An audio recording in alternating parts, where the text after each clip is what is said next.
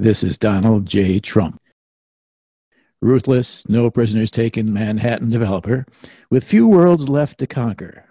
Until one morning he awoke, not in the gaudy tower bearing his name, but rather in a stately neoclassical mansion familiar to any schoolchild. Formerly designated as the Executive Mansion, but better known with fondness and reverence as the White House.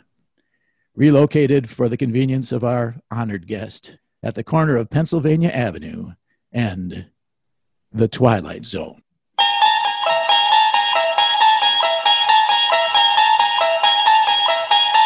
You unlock this door with the key of imagination.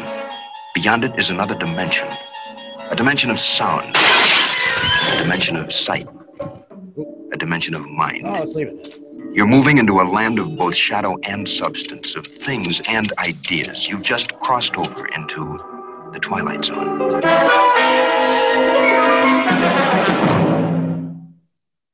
So, what I want to know is what happened to the Tiki Torch people in all this?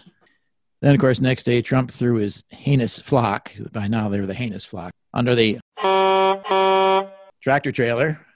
It must have been a shock for them to be torn off the Trump teat. You know, if they still call it the presidential palace, they'd never get him out. They asked Washington, you know, if he wanted to be king. He said, then what was the point of all this? Trump would have marched with the mob down to the Capitol, but was in the middle of Assassin's Creed Valhalla on the PS5 he got before everyone else. He has the Assassin's Creed max level cap of 99, you know. He can't go any higher than that.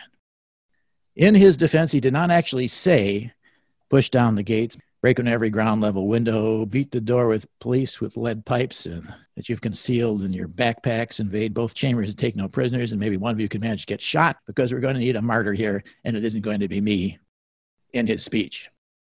Not in his defense, uh, that's what thousands took away from this rally speech. He did say kick ass a number of times, and that's subject to interpretation. Congressional certification of the vote would have been as perfunctory as it always has been if anybody in the throng knew what perfunctory meant.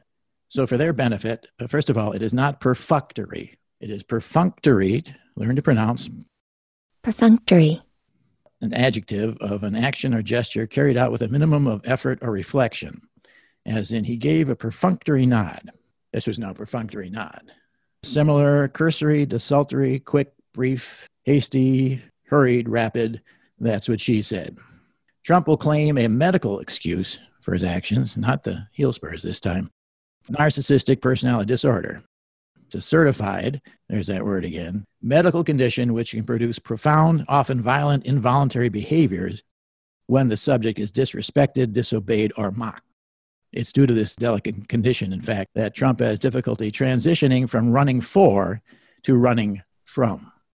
25th Amendment just dares Pence to dump the chump, Mike did stand up briefly on his hind legs, but I doubt he would bring down his master with an ankle bite right in the old heel spurs.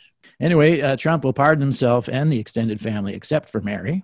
Believe me, Tsar Nicholas wished he could have done as much for the Romanovs. And this finally, Scotland enters a full lockdown until at least the end of January to cover Trump's planned defection to Trump International Links in Aberdeen.